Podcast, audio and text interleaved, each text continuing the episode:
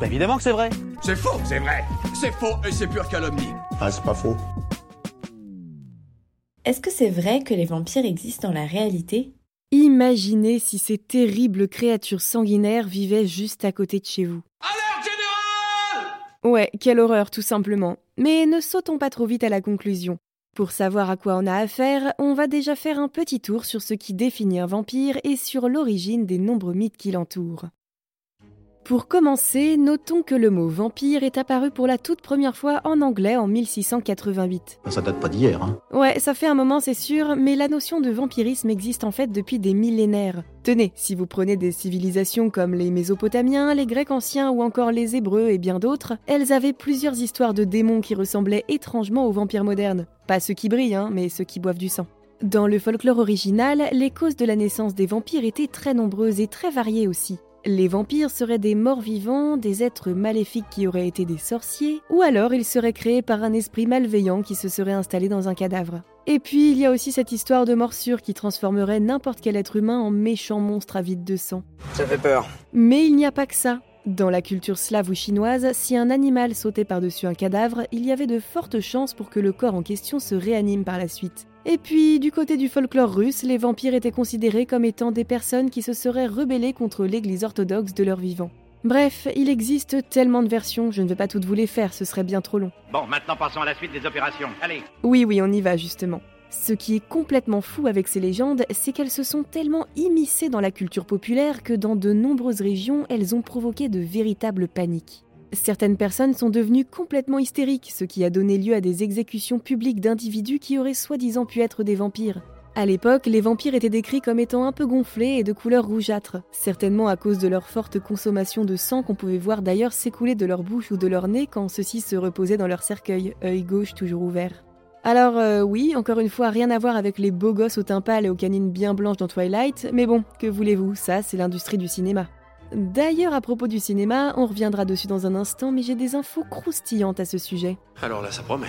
Avant ça, je voulais encore vous expliquer quelques petites choses sur les traditions et rituels qui existent quand on parle de vampires. Saviez-vous qu'en Albanie, par exemple, pour identifier les tombes qui renfermeraient des vampires, on envoyait un jeune garçon vierge sur un étalon vierge dans un cimetière? Mais quel est le vrai sens de tout ceci? Aucune idée, ça semble complètement dingue et franchement sordide, mais apparemment c'était la meilleure méthode pour trouver les tombes maudites.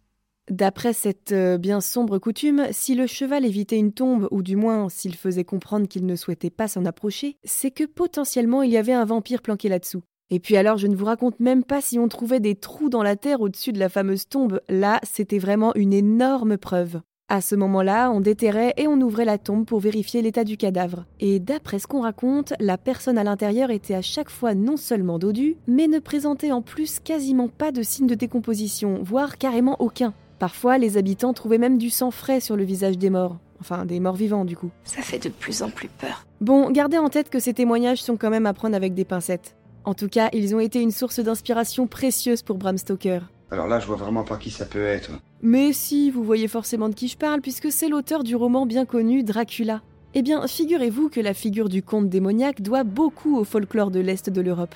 Il semblerait que Bram Stoker se soit amplement inspiré de Superstition en Transylvanie, un ouvrage d'Émilie Gérard sur les traditions et croyances de cette région, puisque le château du comte est situé en Transylvanie. Mais l'influence du livre d'Émilie Gérard ne s'arrête pas là. Par exemple, elle participe aussi à l'import du mot Nosferatu, issu du roumain Nesuferitu. Les deux écrivains associent ce terme au vampire ou au non-mort. Ah oui C'est bon à savoir ça. Ben, pas tant que ça, parce qu'en réalité, ce n'est pas exactement ce que ça veut dire. Car en effet, dans cette langue, le mot vampire se dit tout simplement vampire, à la différence près qu'il n'y a pas le E à la fin du mot. Et non-mort se dit strigoi.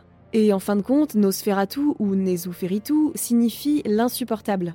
Donc, euh, petite erreur de nos deux auteurs, mais bon, on leur pardonne. Par contre, là où c'est peut-être un peu moins pardonnable déjà, c'est la controverse qu'il y a eu des années plus tard, justement à propos du film Nosferatu de Friedrich Wilhelm Murnau. Il est sorti en 1922 et c'est le tout premier film qui met en scène un vampire et qui s'avère être une adaptation du roman de Stoker. Fantastique, soyez le bienvenu. Eh ben non, en fait, ce n'est pas exactement le type d'accueil qu'on lui a réservé. Parce que figurez-vous que la Prana Film, le studio de cinéma qui a produit Nosferatu, n'a jamais acheté les droits du roman de Stoker. C'était quand même le détail par lequel commencer, mais non, ça n'a pas été fait.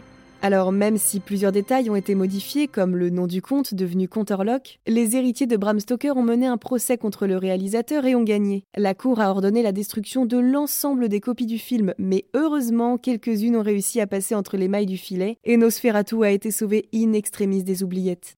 Enfin bref, ça c'était le petit point culturel. Maintenant, voyons voir ce que la science dit de tout ça.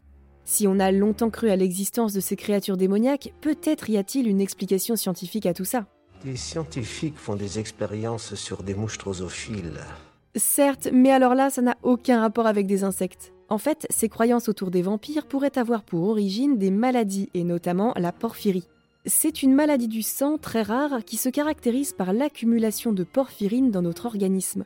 Les porphyrines, ce sont des pigments qui, couplés au fer, donnent l'hème, vital pour tous les organes du corps puisqu'elle est l'un des constituants de l'hémoglobine, qui transporte l'oxygène dans le sang. Et justement, la porphyrie affecte la fabrication de l'hème. La porphyrine s'accumule alors dans les tissus et dans le sang, ce qui peut engendrer des lésions au niveau des cellules nerveuses ou bien des affections de la peau. Ah oui, comme quoi eh ben, par exemple, les malades ont une peau très sensible à la lumière, sont chroniquement anémiques et donc très fatigués, et ont en plus un teint très pâle puisqu'ils ne sortent quasiment jamais à cause de leur photosensibilité. Alors, euh, ça ne vous rappelle pas un peu quelque chose, ça? Non, je ne crois pas, non. Ah bon?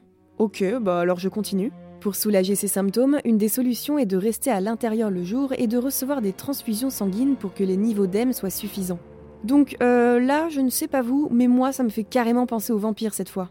Il n'est donc pas impossible que cette maladie ait été à l'origine de certains mythes vampiriques, décrivant des créatures nocturnes pâles et assoiffées de sang. Ça serait un peu se foutre du monde de dire qu'ils sont enragés, hein Ben en fait, tu ne crois pas si bien dire justement, parce que la rage aussi pourrait être l'une des maladies interprétées à l'époque comme du vampirisme. Notamment parce qu'une personne atteinte de la rage a une sensibilité à l'ail et à la lumière, donc évidemment, le raccourci se fait rapidement. Il y a encore d'autres raisons qui auraient pu pousser différentes populations à avoir peur de la présence des vampires. Par exemple, quelques docteurs pas très calés dans leur spécialité qui auraient enterré des patients vivants alors qu'ils étaient juste inconscients. Ah, c'est affreux.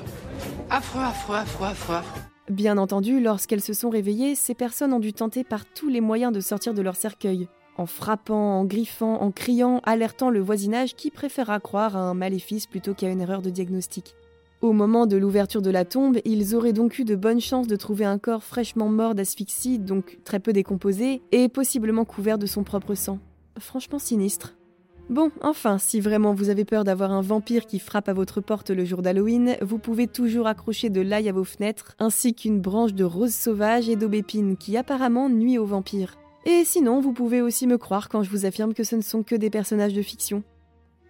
Et vous, vous avez d'autres idées reçues à débunker? Envoyez-les nous sur Apple Podcast ou sur les réseaux sociaux et nous les inclurons dans de futurs épisodes.